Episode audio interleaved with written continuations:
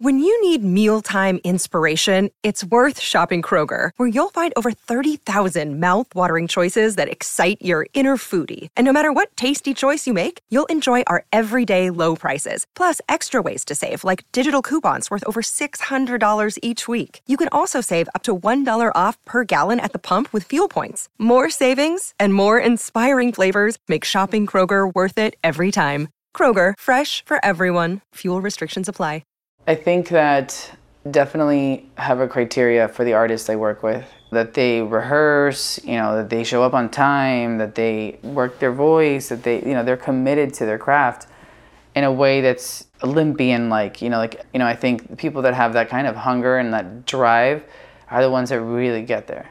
And I don't want to have to be chasing after anybody to make them rich and famous. I don't chase money you know so i think it's all about really building like real careers and people who are just as committed as, as i'm going to be to them. Welcome to latin hitmakers the billboard podcast that tells the fascinating stories of the executives behind the greatest latin artists and the hits that have been the soundtrack of our lives. I'm leila cobo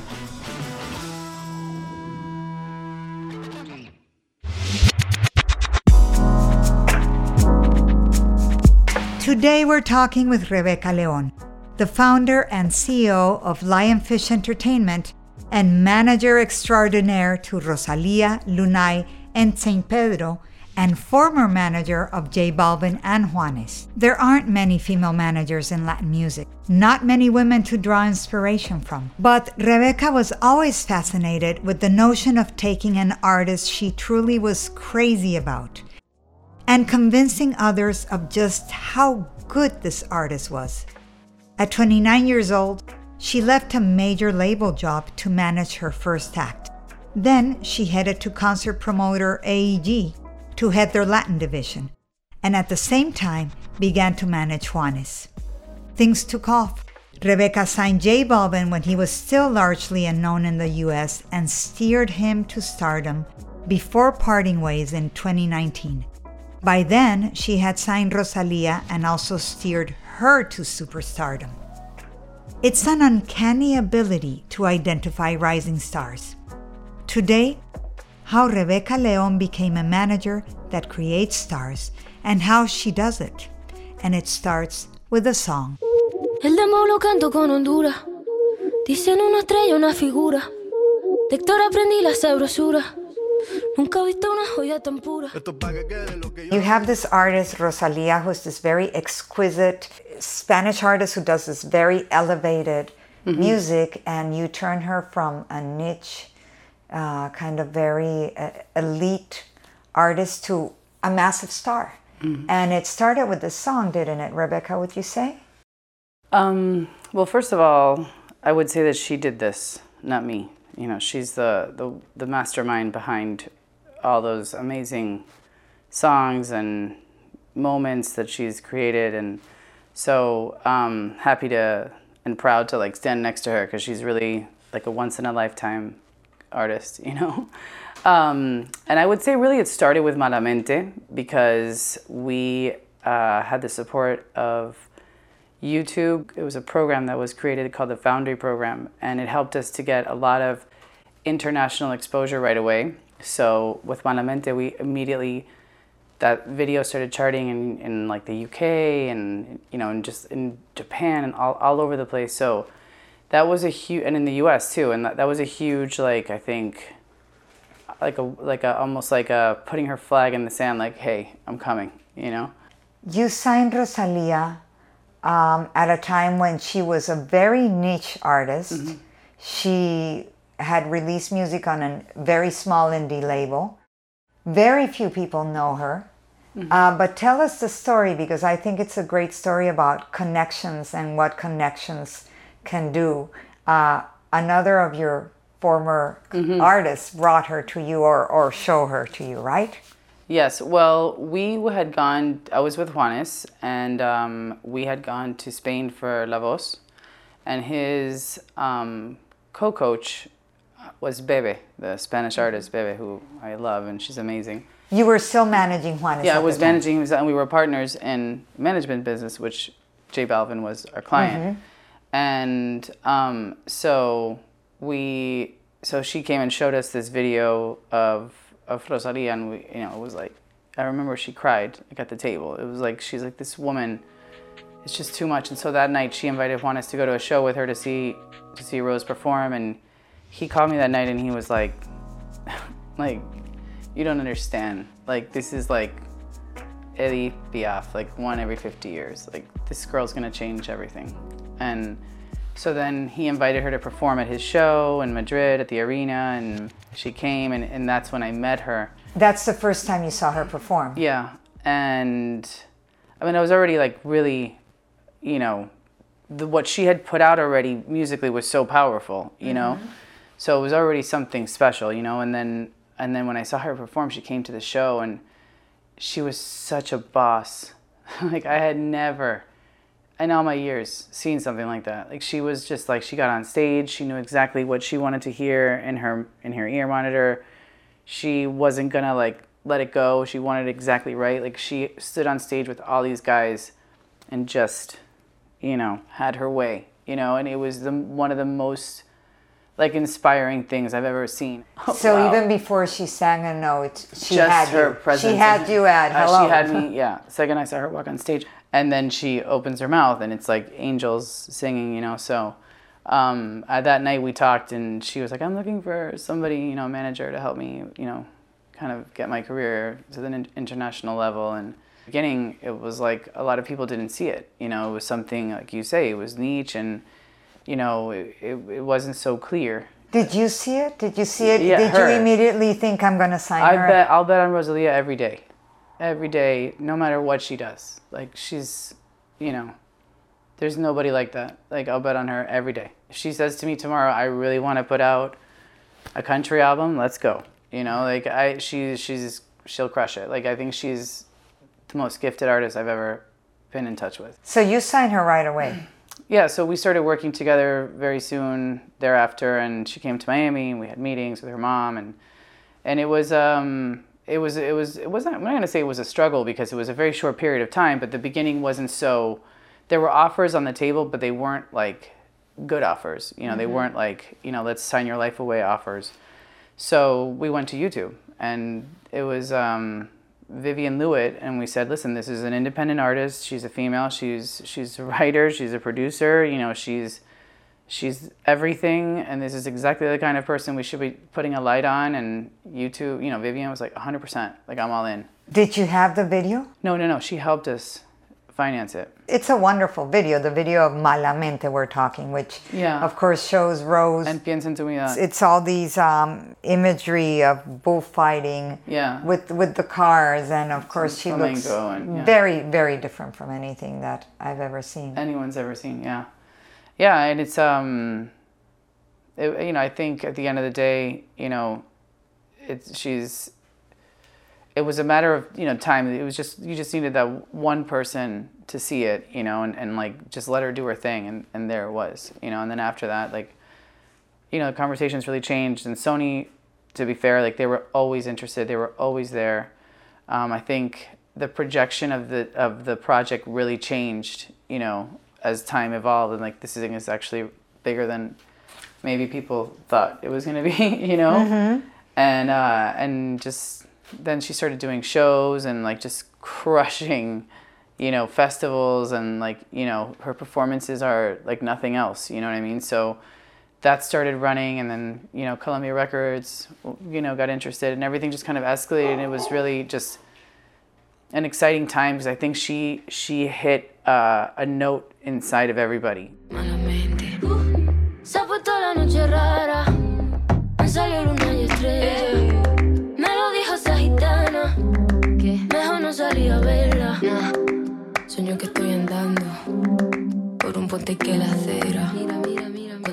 Well, you've managed very big artists. Yes.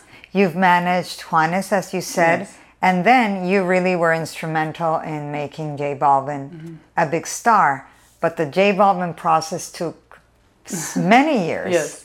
Uh, Rosalia seemed to happen It was overnight. explosive. Yeah.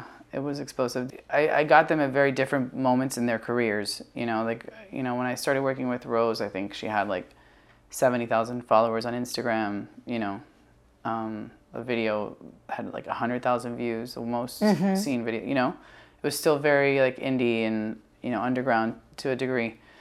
Um, but you know, I think I think when you have people that are so special, you know, like like the two of them, it's like really our job is to just put the light on them, you know, and let them shine. Because I would never take credit for anything that they've done because I wasn't in that room when they were making those songs, and I don't get on stage and sing the, you know, and perform. But it's like you just have to put as much light on them as possible so everybody sees what you see.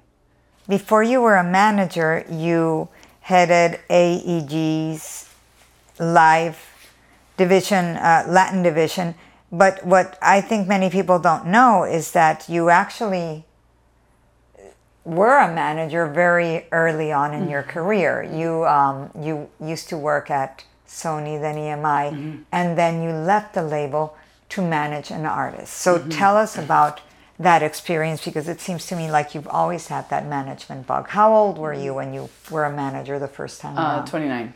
When I left, I had worked at EMI and and, A, and I'm sorry, in Sony for like seven years, and then um, I went to go manage JD Natasha. She was a young artist. I think she was 17 when I left to, to go manage her, and I had no idea. I mean, was, things were so different that back then. You know, I, I had no idea what I was doing, but I knew that I, I believed in myself. I believed in that I had good taste, you know, and that I had vision, and that you know, like I could convince people to to see what I saw. You know, like I kind of like that's the the basic core I think of of management. You know, so I believed I could do that, and so the rest I would figure out. And Did you figure it out? yeah, I mean, you learn. You know, sometimes like, you know, by getting punched in the face. You know what I'm saying? Like it's like shit happens that you. The mistakes are where you learn, though. That's when you really define yourself. Like, success is super blinding. You know, you really, when you're in the middle of it, you don't even know why it's happening. You just are happy it's happening. It's like, you know, it's the failures that, that really make you grow and like self-reflect. I mean, if you if you take them as learning experiences, you know, which you should because that's what they're for. Um, but you know, lots of mistakes. You know, lots of bad decisions. But in the end, I think ultimately, I was I always was fearless. So you left a job at a major label, Mm-hmm. and what did you do? You took your own money out of your pocket and invested into your company. No, not quite. So while I was working at the labels, I used to like promote clubs on the beach because was this is like you know the end of you know the beginning end of South Beach, I guess the like the last hurrah. I didn't know you promoted clubs on the beach. Yeah. And, and nice. so uh, I used to, and so there was this guy I used to hire for my DJ. I was gonna leave to go manage Natasha. Um, we did a uh, um, a showcase at William Morris, and he shows up in a suit and tie, and I was like, "What are you doing here?" You know, he's like, "Oh, I didn't, I never told you this, but I'm actually a banker by day." I'm like, "What are you talking about?" And so he pulled me This is the guy you you promoted clubs. he, he was like a DJ that I would hire at Oh. my, at my club, you know? and so he's like, by the way, if you ever need a loan, you know, we're trying to support like music stuff, whatever. I was like, uh, can I have your card? and he gave me a loan and like I, I quit, you know, EMI like the next day and I started doing my thing. So who is this banker? Alex Should I- do you know him? Alex Hernandez. I believe I do. He's still my banker today, by the way. Ah. I Ah. love him very, very much. He's amazing. so he gives you it was fifty thousand dollars, or Something like that, yeah. And what happened? Did you lose it all? What no, happened? no, no, no, no, no, no, no, no. I'm afraid to ask. I don't know. No, no, no. I did. No, I started consulting, doing this. You know, Natasha started making money, um, and then I got this job offer at AEG, and it was like, well, if I'm gonna go, if I can still manage. So I always kind of had that like, I want to do both. You know, from day one. So, you know, things ended up not working with Natasha. I think she just didn't really want the career that was in front of her. You know, and um, and then I just focused on promoting, and then until um, Juanes. Okay, you focused on promoting, but you could not let management go because I remember that sometime in your tenure at AEG, AEG started doing really well with Latin shows, But you started managing again. You started managing Juanes. Mm-hmm. Yeah. It's like you couldn't help yourself. I mean, listen, you know, it's it's a blessing, right? It's like, you know, I think to you know, for an artist to to want you to like walk that road with them, you know. So I think they're cre- the ultimate creators and and being able to be next to them and and helping with strategy and helping make good decisions and build smart businesses around them, like that's really inspiring to me. It's it's not something I've necessarily looked for, but I think it's in my nature, so I don't fight it. Why, why do you think? Because management is hard, Rebecca. It's really hard. Um, you're you're taking care of this. You have kind of this person's life in your hand. Mm-hmm. What is it that you like most about it? The building something from nothing, or what is it? Um, you know, definitely building careers is a passion of mine. I'm just very maternal, you know, in my in my way of being and, and nurturing, and so I have this tendency of like, let me let me take care of you, let me help you, like let me help you in every way, and that's kind of management, you know. So it's like I said, it's my nature, so I don't I don't fight it. You know, it's I'm like that even when I, I, I help people that are not my clients. I help a lot of artists are my all, all the time. I help friends of mine all the time. It's like it's I think that the only way to truly, you know, I think find like satisfaction is when by helping others. Like happiness is is cool, it's it's there, but it's fleeting. But true satisfaction comes from helping others. So it's just what I love to do. When you left AEG, Mm-hmm. AEG, of course, is a big ass promotion, concert yeah. promotion company. You had a very solid job, and then you kind of walked away from that. Mm-hmm. Why? Well, I had been there for 11 years and I had an amazing run, you know, really and truly amazing. I had a blast. You know, I worked with amazing people and they, all of them really were generous and lifted me up and let me grow. And I would come in and like, we should do this now. And they're like, all right, let's do it. You know, so I was, at the time, nobody had ever done arena tours with reggaeton. And like, you know, there wasn't a proven track record. They had done clubs always, but it's like, no, it's bigger than that, you know, and, and having, you know, an, an AEG kind of getting behind that and saying, yeah, we're going to support that. Like, that was big for the culture, you know. Um, there's a lot of things, you know, that, that I think I got to learn a lot about making deals, negotiations, where all the money is. um, and I grew a lot. We, you know, we got into South America. I was part of the Rolling Stones team in Cuba. Like, you know, we did so much. We did a festival in London. Like, so many things.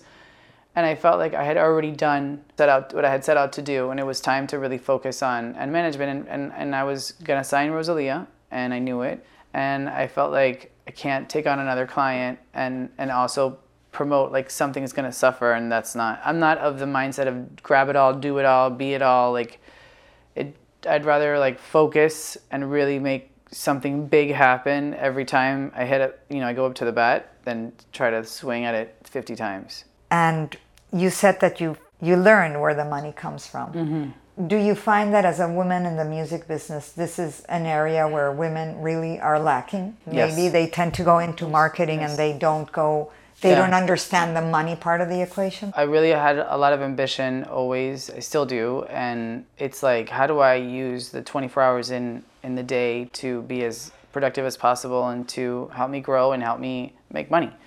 And I think um, that last part about making money was something that took me a minute. I think as women, we're not programmed to think about money, talk about money, Ask for money. ask for money, deal with money. You know, it's How like, did you learn? Um, well, I, my husband's a huge, he's been a huge teacher for me. Like, he's an amazing, amazing negotiator. he's been very, very, very helpful. Um, I think also just being around badass negotiators all the time. Like, when you're in concert business, it's like you're making a deal every day. There's money on the table every day.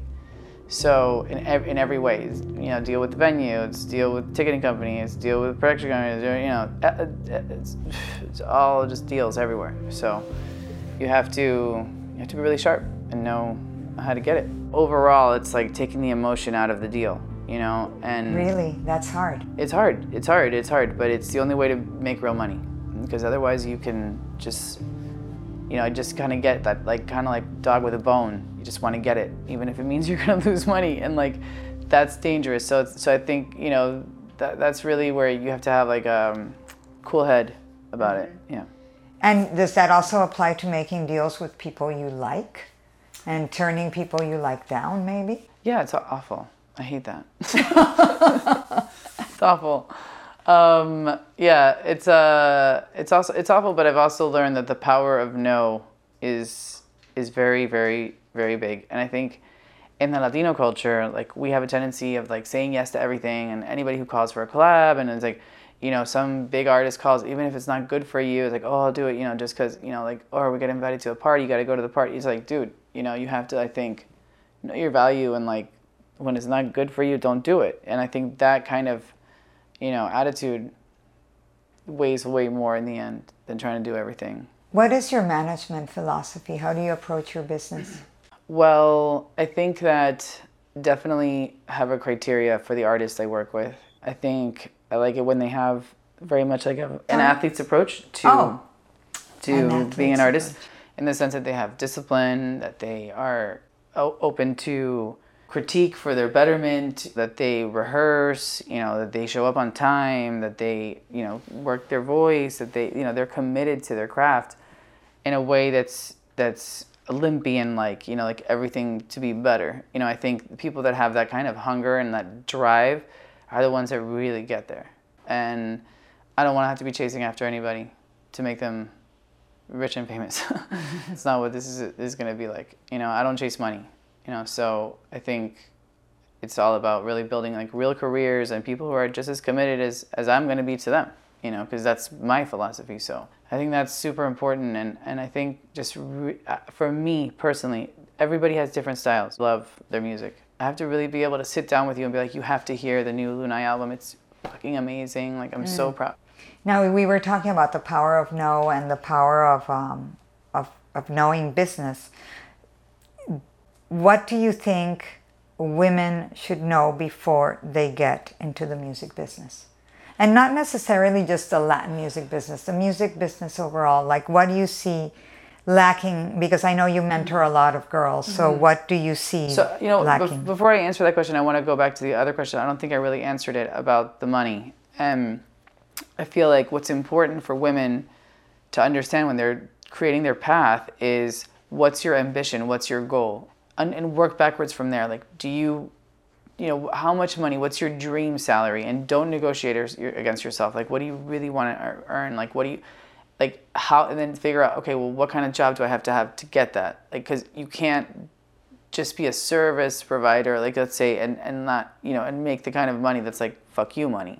So unless you create like a firm and you sell it and, you know, it's like a, situation, you know, it's not way more challenging. Whereas if you know, okay, well, I know that if I make people money, I'm gonna make I'm gonna make money. You know, if I become a profit center, you know, then I- can grow financially from that. So I think those are the things that I realized when I was promoting of like being at a label where there's like I always felt like there was more of a ceiling with the salaries, you know, mm-hmm.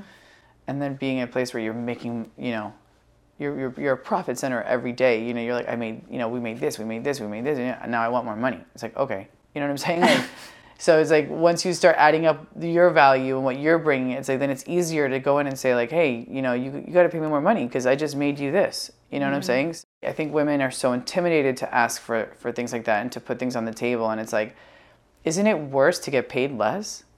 I don't know. When did you come to this realization in your own career? Was there a point when you were working at a label and you said, This is bullshit, I'm going to go on my own, for example? Mm-hmm. Yeah. I didn't think I could make real money there. Is that why you went and decided to manage JD Natasha? I just wanted to be an entrepreneur, work in somebody else's building. You know, if I work on my own, there's no ceiling, you know? so it's just like, you know, like just, it's a lot about believing in yourself too, you know? It's like you have to really believe that you can like land opportunities too, you know what I'm saying? And like, so, but I think it's really important to at least have clear your goals so that you can work backwards from there. Not everybody wants to do this. You know, some people are like, I just want to make this amount of money and like have a nice out, and then, which is perfect. You know, it's just having clear what that goal is. so, where do you get your self belief, Rebecca? From your parents? Yeah. Is there someone, a mentor at that when you early on? I come from Cuban immigrants, and I think there's something to like being children of immigrants that you feel like you have to do better than your parents and you have to prove that it was worth it, like the whole thing. And there's something inside of us that I think it just drives us really hard. Um, and my brother is a complete badass at what he does. My dad's about it. My, I mean, I just my family, my parents are brilliant. Like, so my dad, uh, when I was a little kid, I think I've told you this before. He, we were in the car and he's like, "What do you every day? You know, like, what do you want to be when you grow up? Every day. Like, what do you want to be?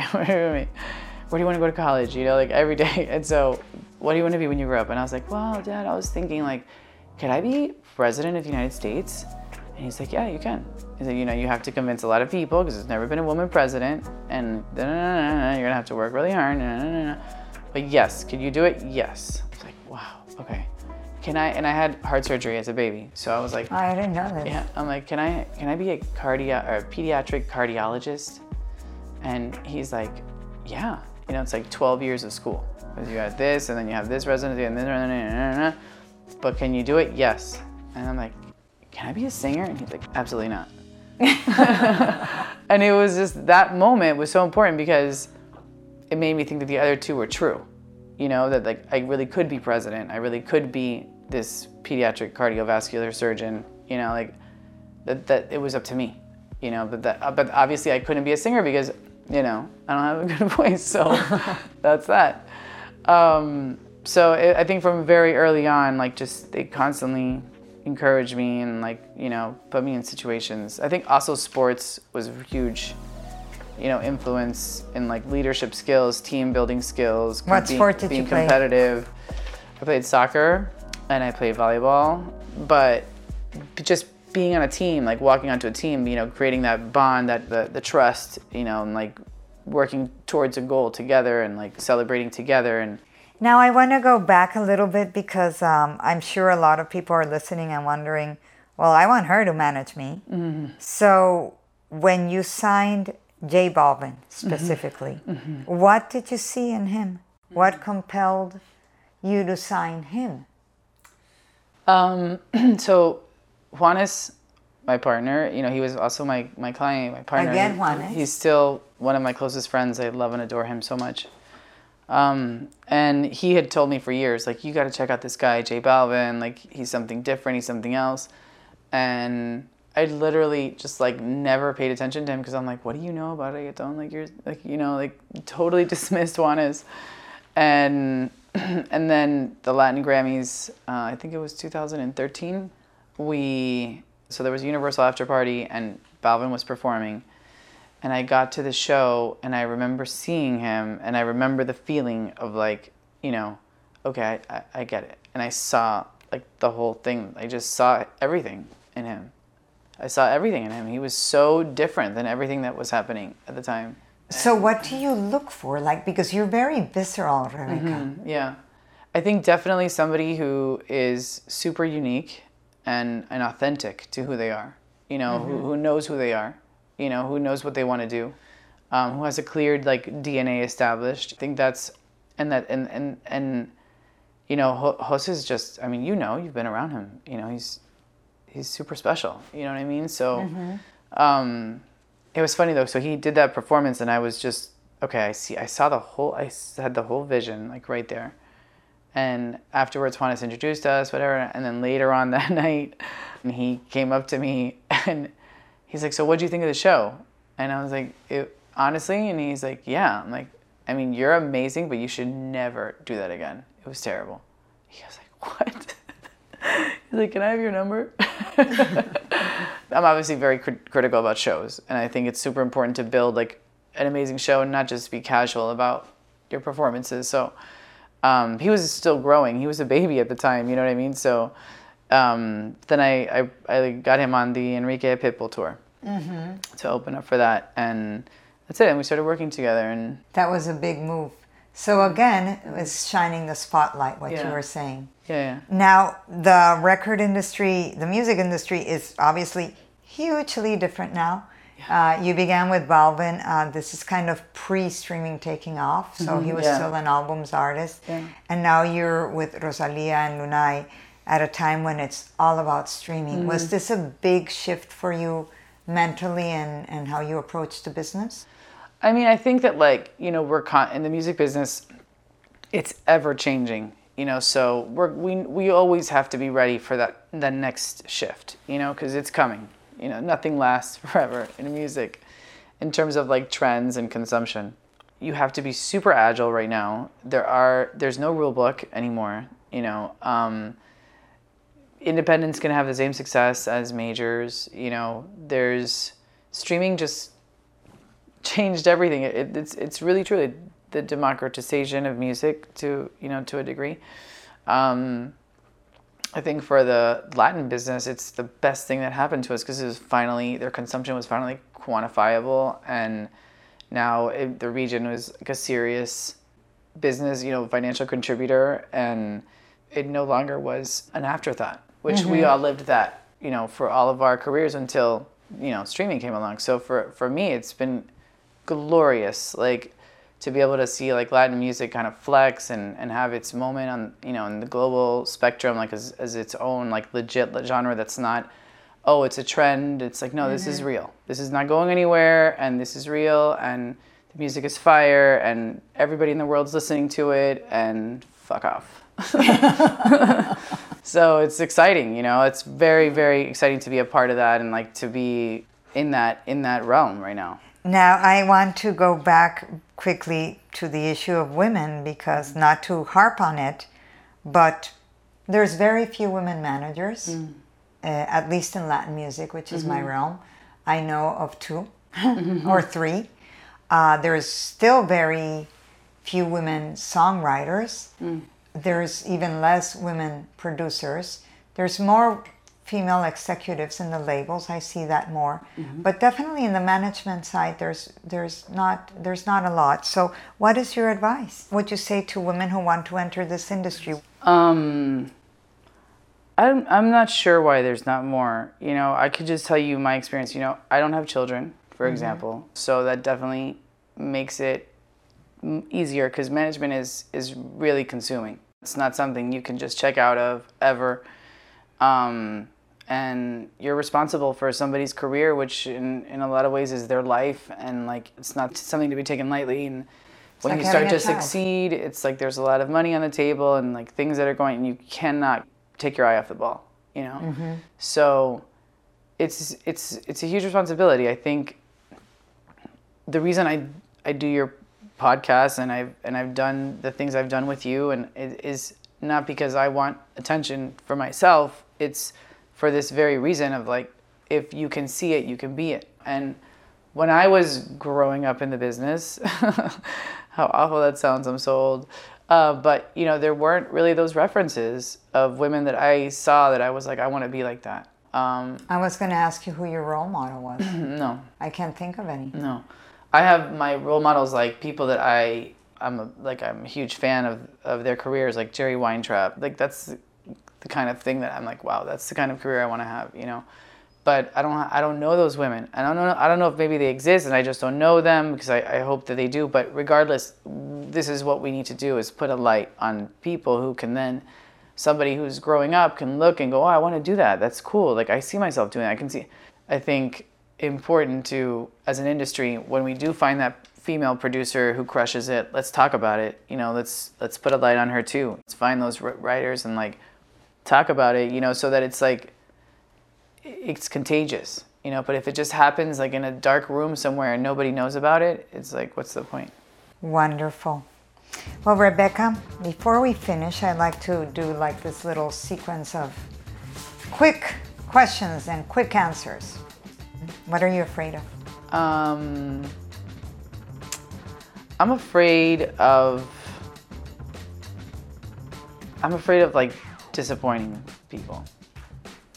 Okay. Who would you like to have dinner with?